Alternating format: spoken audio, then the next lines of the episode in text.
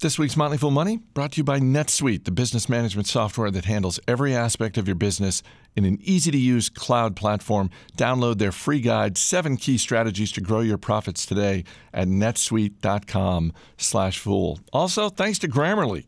Grammarly is a communication tool that helps people improve their writing to be mistake free, clear, and effective. Start writing confidently by going to grammarly.com slash fool and get 20% off a Grammarly premium account today.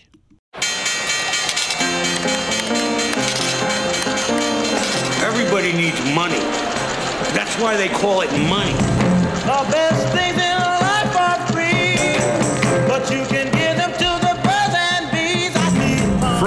Fool Global Headquarters, this is Motley Fool Money. It's the Motley Fool Money Radio Show. I'm Chris Hill. Joining me in studio this week, senior analyst Jason Moser, Aaron Bush, and Ron Gross. Good to see you as always, gentlemen. Hey, How you doing? We've got the latest headlines from Wall Street. We'll talk with best-selling author Leander Kahney about Apple CEO Tim Cook. And as always, we'll give you an inside look at the stocks on our radar. But we begin overseas. The NBA is playing preseason games in China. And last week, Daryl Morey, the general manager of the Houston Rockets, tweeted support of anti government protesters in Hong Kong. Suffice to say, this did not go over well with the Chinese government and state run media. The ripple effects of that one tweet are being felt not just in the business of professional basketball, but in the business world in general. And Aaron Bush, I'll start with you. As the NBA and its players and executives wrestle with the extent to which they exercise free speech in and about China, it seems like over the past week, a lot of investors are discovering that the businesses they own shares of are engaged in various levels of self censorship at the cost of doing business in China. Right. This is a, a, very big topic. And it's interesting when you think about it. The issue is being framed by the masses as something that's binary. Companies are either choosing to support democratic values or money. And while there is some truth to that, these decisions are actually pretty complex that all of these companies that operate in China have to think through because over the years, they've grown critically reliant on China in multiple ways. For example, most of Apple's supply chain is in China. Disney has invested billions of dollars into parks. They have thousands of employees there. Tencent literally just made Activision Blizzard's last game. Um, so saying no to China when when they want you to act a certain way is more complicated than just you know money and how it would affect a shareholder or you know some some rich person behind the scenes. Um, if these companies were to pull out of China, pretty much every single stakeholder loses. Consumers lose, suppliers lose, employees, partners, shareholders. All of them have some downside here, and so yeah, we are seeing China take advantage of the fact that our companies have grown reliant on their citizens and their their work, their technology um, for us to run our business, and they are pressing on the the free speech issue. And so far, uh, a lot of companies are bending the knee. Yeah, it seems like in, in cases like this, this exposes probably the downside of social media because everybody seems to now be a foreign policy expert when it comes to stuff like this. Um, point, people like to make this out to be very binary. It is clearly the total opposite. Uh, there's there's a lot of judgment that comes into play here, and I mean we can use Apple as another example here uh, in regard to a mapping app that they pulled off of their store due to some some concerns there that it, there was credible information that Tim Cook cited that from the Hong Kong police and Apple users in Hong Kong that the app was being used to maliciously target officers for violence to victimize individuals. I mean, the bottom line is it it was the potential at least was there for it to harm people. Uh, so to sit there and try to make it out to be binary, I think is uh, incredibly naive. Uh, you can't sit there and hold this against a company or an entity for one particular decision, particularly uh, when they are clearly exercising judgment in the matters. I mean, I look at a company like Apple. There are more companies in play here. Um, it, it, just is a reminder that you can't look at these things and think it is one way or the other. I mean, it's a unique situation. It's a big world. There are a lot of different viewpoints. It, it's about figuring out a way to all kind of make it work together. Yeah, but at the end of the day, I do think that we are seeing that there is consequence and risk here for investors. Um, it, it's sort of a shame that politics has to get in the way of business because what our companies want to do and what you know people in both these companies want to achieve is more alike than different. But it does seem like right now that politics is at the forefront of a lot of meaningful business decisions. All right, let's bring things closer to home. After five long years, Bed Bath & Beyond shareholders finally got a ray of hope this week in the form of a new CEO. Mark Tritton, currently the executive vice president and chief merchandising officer at Target, will take up residence in the corner office next month, and shares of Bed Bath & Beyond up 30% this week, Ron. Yeah, Mr. Tritton has his work cut out for him, but I like this move quite a bit. 30 years of industry experience. As you said, he, he got things really done at Target, responsible for store revamps, private label brands, product sourcing and design. Bed Bath needs all of that. Company recently announced they'd be closing 60 stores, but they still have around a thousand stores. Um, I think, and I've said this for quite a while, I think this company can make it, but they need to reduce their footprint. They need to declutter their stores. Um, the stores don't need to be as big as they are, um, but I do think they can survive. They're still free cash flow positive. Um, they're not a money losing organization, even even uh, with results of late. Um, but they've got a lot of work to do because obviously in the world of Amazon and Target and all the other folks, it's a very competitive environment. Like you, I think they can make it, and I think Mark Tritton is the person to get it done. But I also think if he can't, then there's no good reason to keep this business afloat, not when there is increasing competition from, among other places, Tritton's most, you know, his current place of employment, Target. Yeah, agreed. There have been three activist investors that have pushed pretty hard here to both replace the board and get a new CEO in. And so, mission accomplished there. But now the hard work really begins. And I think you'll start to see these, these activists really keep the pressure on rather than ease up now to make sure things uh, move forward. And as you say, if they don't, then this company will, will, be will be headed out. Um, there's a fair amount of debt on the books here. I want to say it's close to four billion dollars of debt. So they, they need to produce some some cash flow to keep this business afloat. Let's see where it goes from here.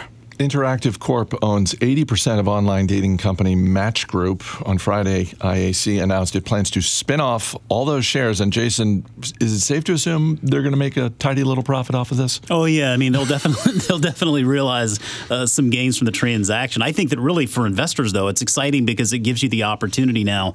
Uh, it gives you the opportunity to own potentially two really uh, good businesses. I mean, for a long time you kind of look at Match or IAC and think, well, maybe I own one or the other, but but perhaps not both because uh, Match makes up uh, such a big part of IAC's business. But IAC, generally speaking, um, I mean this this makes a lot of sense for them. This is an investment in their leadership and what you think they can do with their capital. And, and I mean, so so far shareholders have benefited quite nicely. The stock's up more than 260 percent over the last three years. Uh, IAC, most most people may recognize uh, Match.com. IAC also has uh, majority interest in Angie Home Services, which is things like Angie's List, uh, among others.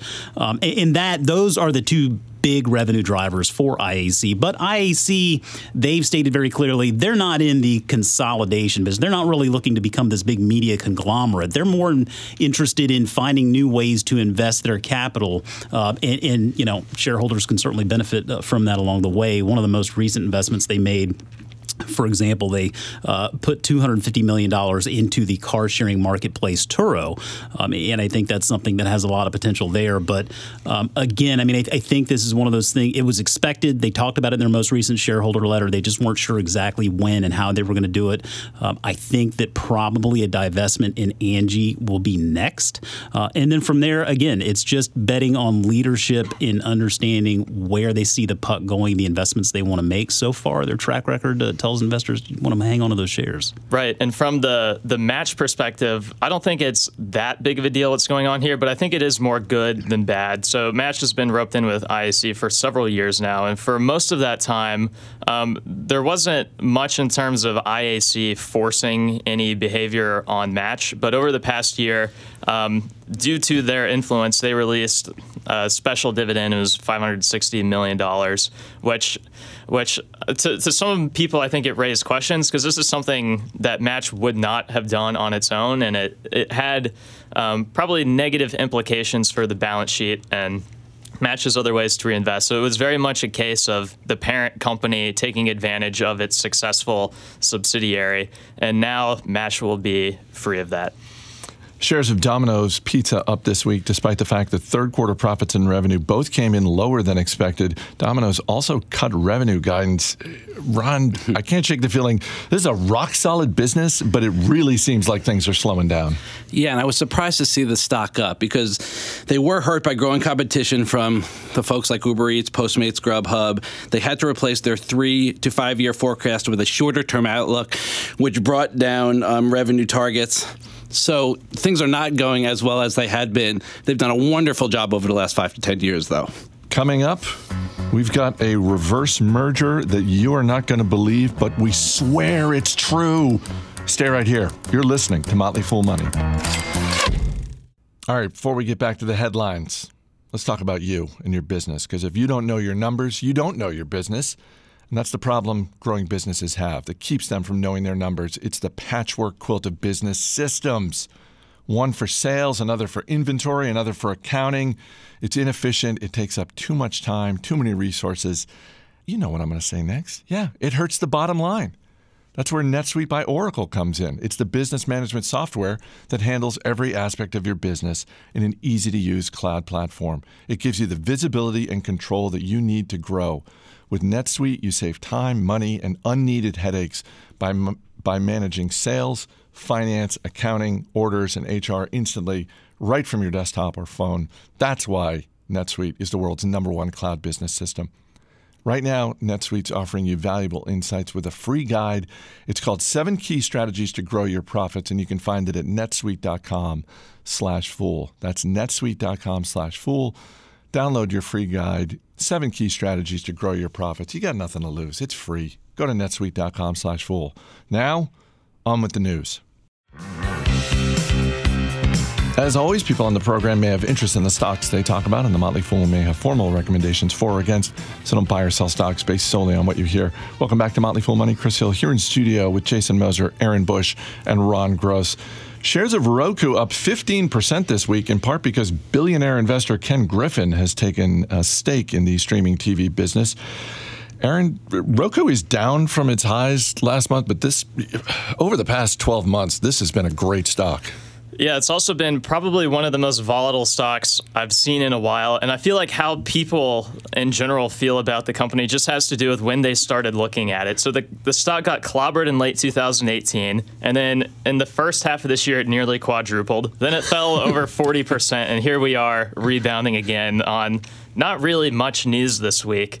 Um, but when you look at the fundamentals of the business, um, I think the the upward trajectory in general makes sense. Growth has accelerated because consumers are highly engaged and because Roku has multiple monetization levers. Their platform business, which is like their their operating system that comes um, automatically in TVs, is scaling rapidly. That will one day have high margins. They continue to take market share.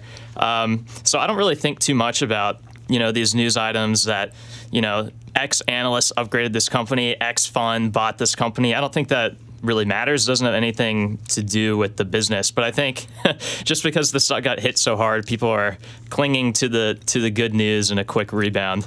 Shares of Helen of Troy hit an all time high this week after second quarter profits and revenue came in higher than expected. They also raised guidance for the full fiscal year.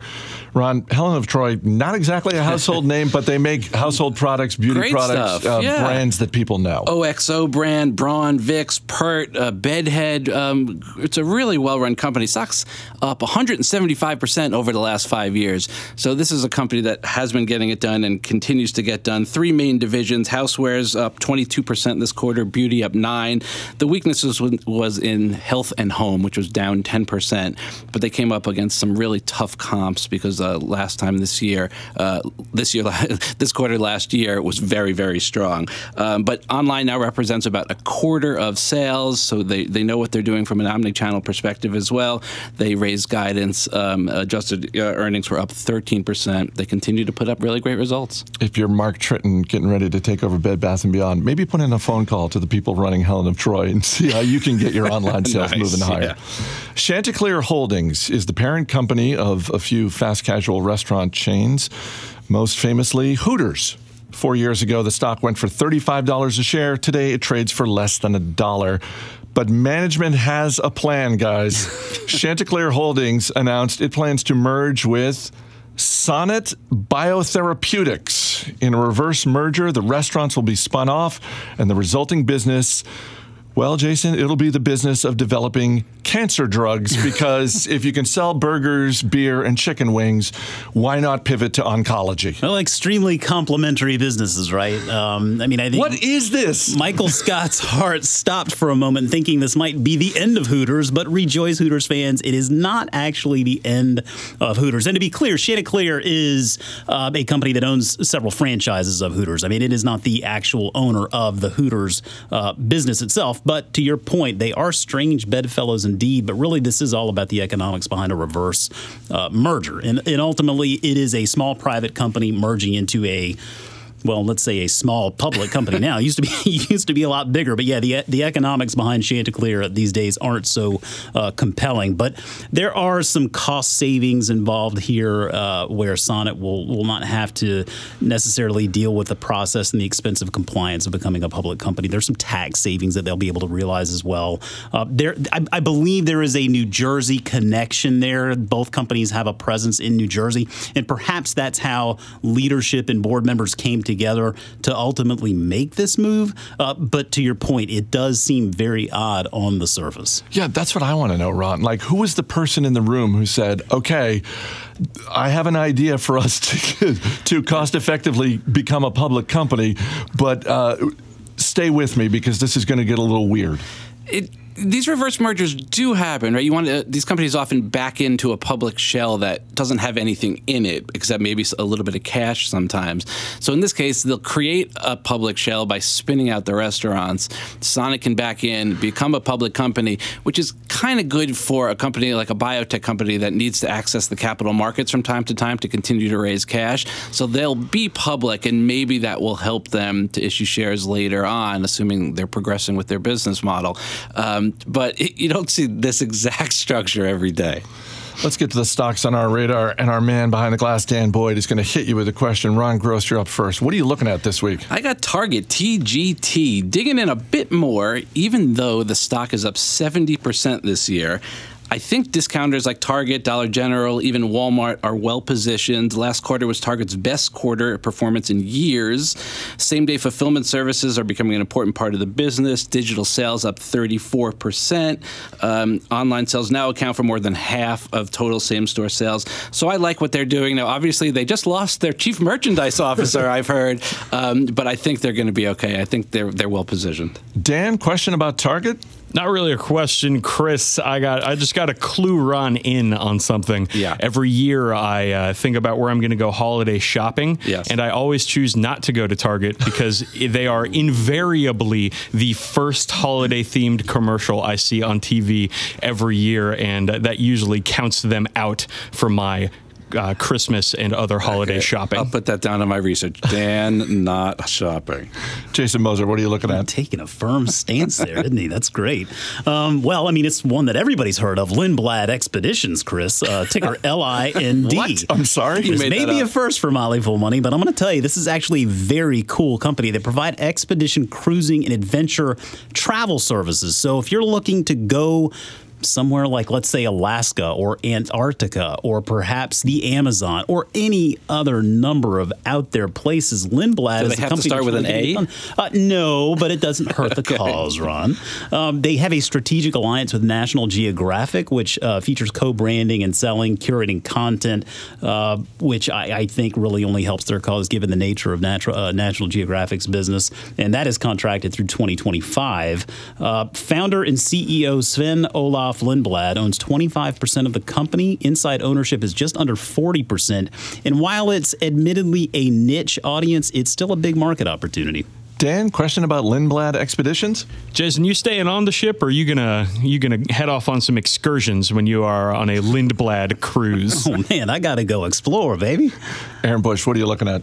I'm looking at another household name, Zscaler. Um, maybe I brought this up before. If you think about uh, the technology behind work, it's increasingly cloud based, increasingly mobile based, and most legacy cybersecurity companies have not been able to adapt well. So Zscaler has built like a native cloud based, mobile based uh, cybersecurity product that has made a lot of old systems like firewalls and VPNs completely obsolete, growing fast, high insider ownership. Uh, stock's fallen recently. I like it. And the ticker? ZS. Dan? So when I hear Zscaler, I think of a fancy fish scaler and not cybersecurity. But hey, thanks, Aaron. You're welcome. Is there a question in there? Three stocks, liking my Dan. chances you got one you want to add to your watch list? I'm with my man JMO, and I'm taking baby. Lindblad. Ron Gross, Jason Moser, Aaron Bush, guys, thanks for being here. Thanks, Thank guys. Up next, a conversation with best-selling author Leander Kahney about Apple CEO Tim Cook. Stay right here. You're listening to Motley Fool Money. I'll stop the world and melt with you. I've seen some changes, but. Welcome back to Motley Fool Money. I'm Chris Hill. Leander Kahney is the author of several New York Times bestsellers. His latest is Tim Cook, the genius who took Apple to the next level. Leander joins me now from San Francisco. Thanks for being here. Oh, you're welcome. Thank you for having me. There are a bunch of things in the book I want to get to, particularly Tim Cook's career before Apple and his rise to being CEO. But I want to start with his relationship with the President of the United States. And this begins in late 2016 after Donald Trump has been elected, but before he took the oath of office. Tim Cook is part of a group of tech CEOs that meet with him at Trump Tower. A little surprising because during the election, Cook supported Hillary Clinton, and some of his own employees questioned why he would go to a meeting with Trump. And Tim Cook wrote an internal message to Apple employees and said, I've never found being on the sideline a successful place to be. The way that you influence these issues is to be in the arena. It is natural to compare a CEO to his or her predecessor, particularly so when that predecessor happens to be Steve Jobs. But I'm curious, are you at all surprised at how adept Tim Cook appears to be at the art of politics? Because for all of Steve Jobs' talent and skill, it's hard for me to picture him doing this as effectively as Tim Cook seems to be. I, I absolutely agree. Yeah, that's totally very true. I think uh, Jobs was is irascible the right word. You know, he was a, a bit too irascible, I think, to to play politics. And and Tim Cook, I think, definitely is a politician at heart. You know, he knows um, how to get along with um, people that he probably wouldn't normally get along with. And I think uh, that's the case with uh, with President Trump. I think he seems, you know, I, I, I don't think it's a natural alliance, um, but it's an expedient one. Um, and I think that um, you know he's he's he's done it very very well. He hasn't he doesn't seem to have had any pushback from his own employees, um, which hasn't been the case with some other companies. And, you know, there've been protests inside Google and inside Microsoft for some of their policies and some of the people that they're working with that their employees don't like. But Apple seems to have skirted that, or Tim Cook seems to have skirted that, uh, and he seems to be keeping President Trump happy too. So I think he he, just, he seems to be very adept at it. Let's get to your book. Uh, Tim Cook grew up in Alabama. His dad worked in a shipyard, his mom worked at a local pharmacy. How did his family and growing up in the South help to shape his worldview? Uh, it um, turned him into a, into a lefty. I think you know um, it's kind of funny. He uh, it has a lot, I think, to do with him being gay too. You know, I think um, he was an outsider in growing up in Alabama, but he kept that. You know, again, like you know, almost a similar situation with with with the uh, president. He kept it very quiet. He was in the closet. He didn't come out as gay, but it must have it must have affected his um, his worldview. And I think uh, he talked uh, at one time in, in a in a speech about coming across a um, the Klan burning a cross um, on one of the neighbors' lawns when he was out riding his bike late one night, and how he shouted at them to stop. And uh, one of them raised his hood, and it was uh, a local pastor, a local deacon, um, not the church that he went to, but you know, it's one of his neighbors, and that had, he said uh, a very profound effect on his his worldview, and um, it instilled in him this um, desire to use uh, commerce, companies, businesses, enterprises um, as a force for change, and this has definitely been his uh, defined his tenure for the last several years at Apple since he took over from Steve Jobs. Is you know using Apple the company to advance a progressive agenda uh, in terms of the environment, um, in terms of inclusion and the diversity, um, and things like that. So, uh, th- and this comes from his his his childhood in, in Alabama and the things that he saw, the inequality, the um, the struggle, I think, uh, and his desire to want to you know you, to, to to change that. After college, he goes to work for IBM for 12 years. Um, interesting in part because IBM is, in some ways, considering they're both large tech companies, in some ways the antithesis of Apple, particularly at that point in time. Right. Yeah. Exactly. How did his work at IBM inform his experience at Apple? Well, that's where he learned his trade. That's where he learned how to be this um, incredible, uh, incredibly effective um, uh, operations, master of operations. Uh, and uh, you know, IBM at the time was a pioneer of what they call just-in-time manufacturing, which which was taken from the car industry, where they um, companies would not build, uh, they more or less built computers to order. Uh, and IBM was this was new at the time, and IBM was definitely a pioneer of that, and it was extremely effective. And, and, and in contrast to how Apple at the time, Apple was I, IBM was firing on all cylinders, but Apple was really in deep, deep trouble. Uh, this is just before Steve Jobs came back to take over the company, mainly because they were either making um, too many computers and they were sitting on in warehouses full of computers that nobody was buying, or they made too few. If they had a hit product, they couldn't keep up. They couldn't make them in time. And Tim Cook at IBM learned how to how to run factories to ma- to to manage this really beautifully efficiently. And this is what Steve Jobs needed and wanted. So he recruited Tim Cook um, actually from a by this time Cook, uh, Cook had moved on to he spent some time at Compaq and then another uh, and another company, but he recruited him to build this kind of system for Apple, and this is what it, why they've been so successful because it was you know he created this this monster. Yeah, it's it's interesting in part because Tim Cook uh, has this reputation, and it's probably well earned, of being a very good operator, um, uh, the model of stability. And that's what's interesting to me, anyway, about his move to Apple. He joins Apple in 1998, which is pretty close to the bottom for that right. company's fortunes. And at the time, as you said, he's a VP at Compaq. He's got a good job at a stable company. He has friends who are telling him not to go. Why do you think he made the leap anyway? Because uh, Steve Jobs mesmerized him. He had he was in Steve Jobs' pocket in the first five minutes.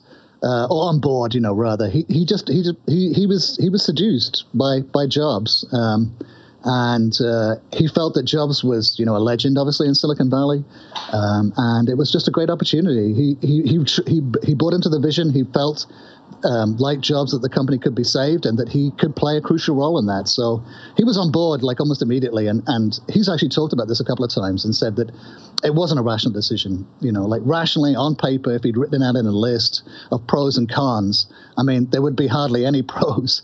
It would just be a long list of cons. Um, and like you said, you know, the company was nearly it was at the bottom. It was it was about six months from bankruptcy.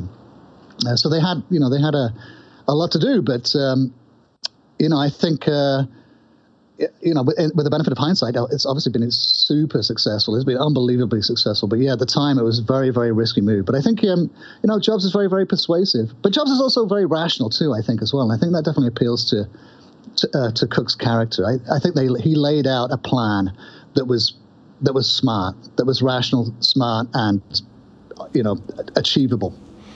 Before we get to Cook assuming the job in the corner office, in terms of his relationship with Steve Jobs, what do you think Cook learned from Steve Jobs that he genuinely did not know, given all of his experience in the tech industry to that point?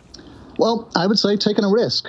Um, I think he learned how to take a risk from Jobs, and I think you know taking the job, going to work for Steve Jobs was was his first you know risk that he took.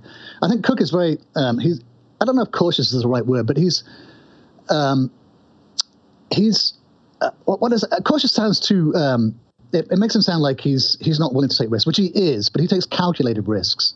I think you know one of the things that defined Steve Jobs' career was this ability to to bet the farm time and time again. Um, he took Jobs took lots and lots of risks, um, and you know almost went bankrupt and almost went out of business. And various companies he had, like NeXT, almost went down the pan. Um, and I think that was that's defined, you know, sort of Jobs' career. This ability to to, to, to bet the farm, bet the company um, on one product after another, and I think I don't think Cook has that same um, character. I don't think Cook wants to do that, but I think he learned that from Jobs, uh, the ability to to you know to, to to step into the darkness and say, okay, let's just see how it goes. In August 2011, Tim Cook becomes CEO. Uh, shortly thereafter, Steve Jobs dies. And I think it's worth remembering that there was genuine skepticism about Tim Cook as the leader of this company, and not just because he was following a visionary like Steve Jobs. That's obviously an incredibly tough act to follow. But when you think about that point in time and you think about the skepticism of Tim Cook, is there anything that stands out to you as being completely warranted, as a legitimate question, or on the flip side, something that was completely unfair? Well, I think the skepticism at the time was completely unfair. I think people had um, the reaction, you know, when when it was announced that he was going to take over as CEO was, I think, one of sort of genuine shock and horror. It was like almost everybody. I don't think anybody came out in Cook's corner at that time. I don't think many. There weren't many people defending him, um, and uh, that has a lot to do with him being a cipher. You know, people just didn't know about him. Um, he'd been kept behind Apple's iron curtain um, for almost his entire career. I think he gave about three, maybe four interviews the entire time he was there. Um, and they were very early on, and they were to like specialist trade publications, like um, uh, one of them was called like uh, you know a customer supply chain management magazine, so stuff like that. You know, it, it was very very. He had no public face, and so people were saying, "Oh, Jony Ive, who's the chief designer, he should be the one to be the CEO." You know, he's obviously uh, more creative, as creative as Steve Jobs, but I don't think you know what what they didn't know is that is that behind the what they didn't know what Steve Jobs knew, which is that you know behind the scenes, Cook was extremely effective in all sorts of different ways, and in fact, um, Jobs had been grooming him um, for perhaps uh, a decade. To uh, as a possible CEO uh, successor candidate, and and be putting him in all these different positions, so he could learn all these different parts of the business. So he, had this reputation as being like a boring operations guy, but in fact, he'd run all kinds of things inside Apple. He'd run the Macintosh division, he'd run hardware, he'd run uh, the stores, uh, he'd run sales for a long time. So he'd had a pretty good sort of across the board um, apprenticeship to be, you know, a, a, potential successor to Jobs. And Jobs had, had set that up, but he didn't tell anybody. You know, he Jobs is very secretive. He does he, he operates on a need to know basis. Um, so yeah, there was a lot of skepticism when, when he took over, and I think that came mostly from the fact that he just was not he was not, not a known quantity. People dismissed him as a boring operations guy, and I think he's not a boring operations guy. He's he is quite a risk taker. Look at it when he came out as gay. Um, that was something that he did not have to do, and yet I think it sort of reset the public perception of him as somebody who was his own man. And and if you look now, you know, seven years later, I mean, Apple is extraordinarily successful. It's much, much bigger than it was when, when Jobs took over. And people are kind of dismissive of that and say, well, you know, it has a lot to do with the momentum that Jobs set up. And that might have been true, I think, in the first couple of years. But now it's definitely Tim Cook's company. And it has been for quite a few years. And the fact that it's firing on all cylinders, I think, should be it's unfair to attribute that to Steve Jobs anymore. You know, it's it's it, this is Tim Cook and Tim Cook's doing. What are some areas that Apple might disrupt? We'll get into that next. So stay right here. This is Motley Fool Money.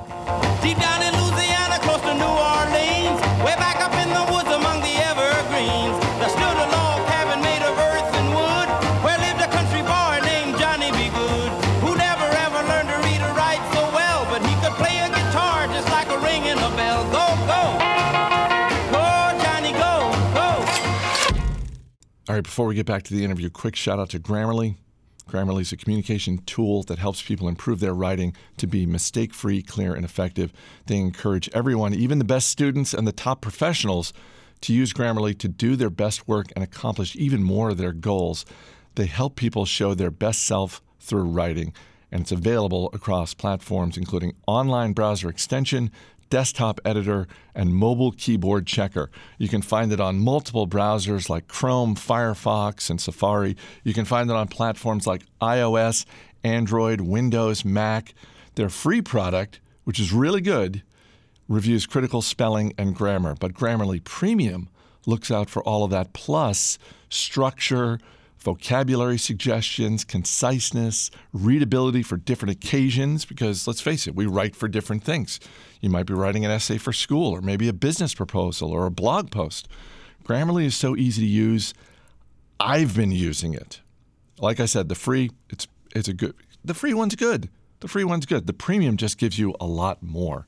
And I need all the help I can get when I'm writing, particularly when it comes to advanced punctuation, which I'm generally terrible at.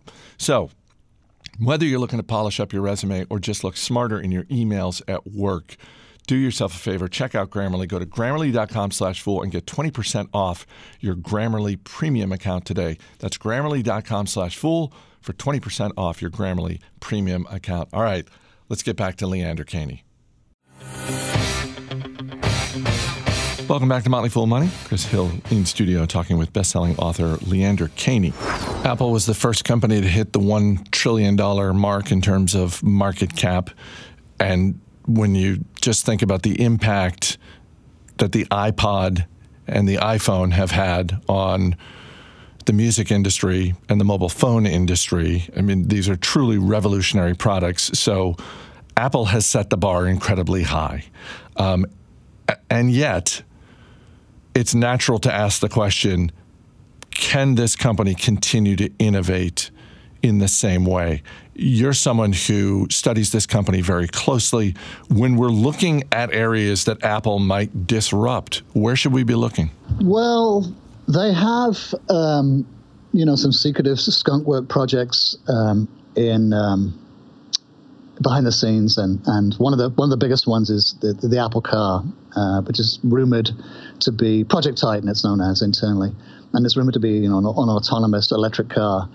Um, this has been you know gestating for several years already, and it could well be several years before we see it. Um, but that I think has the potential to be an extremely disruptive product if they're successful in bringing that out. Um, you know, I mean, um, autonomous cars could rewire everything from tourism to commuting to travel to, um, you know, how people design cities, where they buy real estate. Um, it would be an extremely um, disruptive product. Uh, so we'll see about that. But I think you know more immediately, the Apple Watch, you know, is a is a pretty good example. I think of of. Um, of I think it's it, it's a it's a huge hit product. It's a massive hit product. It's much bigger than both the Mac and the iPad right now.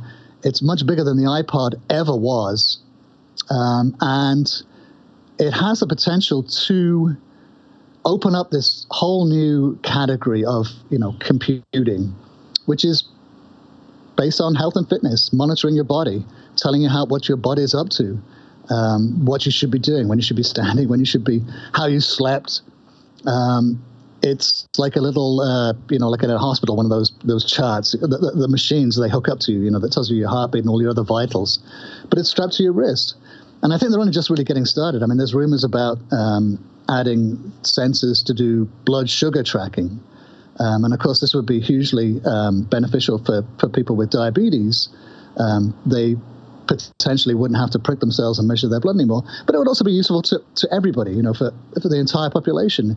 I mean, if you get a war, if you eat a donut and then you get a warning from your watch that your blood sugar's, you know, spiking, it may create you know better behaviors for people to manage their diets and for, for dieting for, for, for how they eat how much they eat when they eat um, and there's a potential to add a lot more sensors you know all different kinds of health and fitness centers um, uh, Jony Ive said to me once that you know who wouldn't want to wear who wouldn't want to wear a device that might one day save your life and we're already seeing reports of this you know people with with the, with the heart rate uh, with the ekg um, people um, finding out that they have um, undiagnosed heart conditions.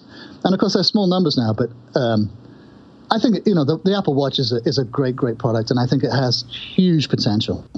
That's why I eat donuts, Leander. So my so my blood sugar will spike. That's why I eat them. I don't need a watch to tell me that. I know who doesn't. I know exactly. I totally agree. Um, last thing, and then I'll let you go.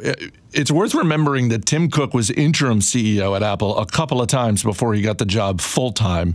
So while there was skepticism about him being CEO, there was no surprise. Even when Steve Jobs was the CEO, there came a point in time when we all knew who was going to be next. Tim Cook is 58 years old. He appears to be in very good health. There is no reason to think he won't be CEO for the next 10 years. I am curious there, though. Um, is there any talk that you're aware of regarding who follows him? Like, who is Tim Cook's Tim Cook? Ah, good question. Right, yeah. Well, it seems to be um, his right hand man at the moment uh, is Jeff Williams, um, who's a long-time operations executive, also worked at uh, IBM, um, has been working with Tim Cook uh, almost since the get go. I think he joined a couple of years after Tim Cook, um, but has been one of his close colleagues um, through that whole um, period when Jobs was CEO.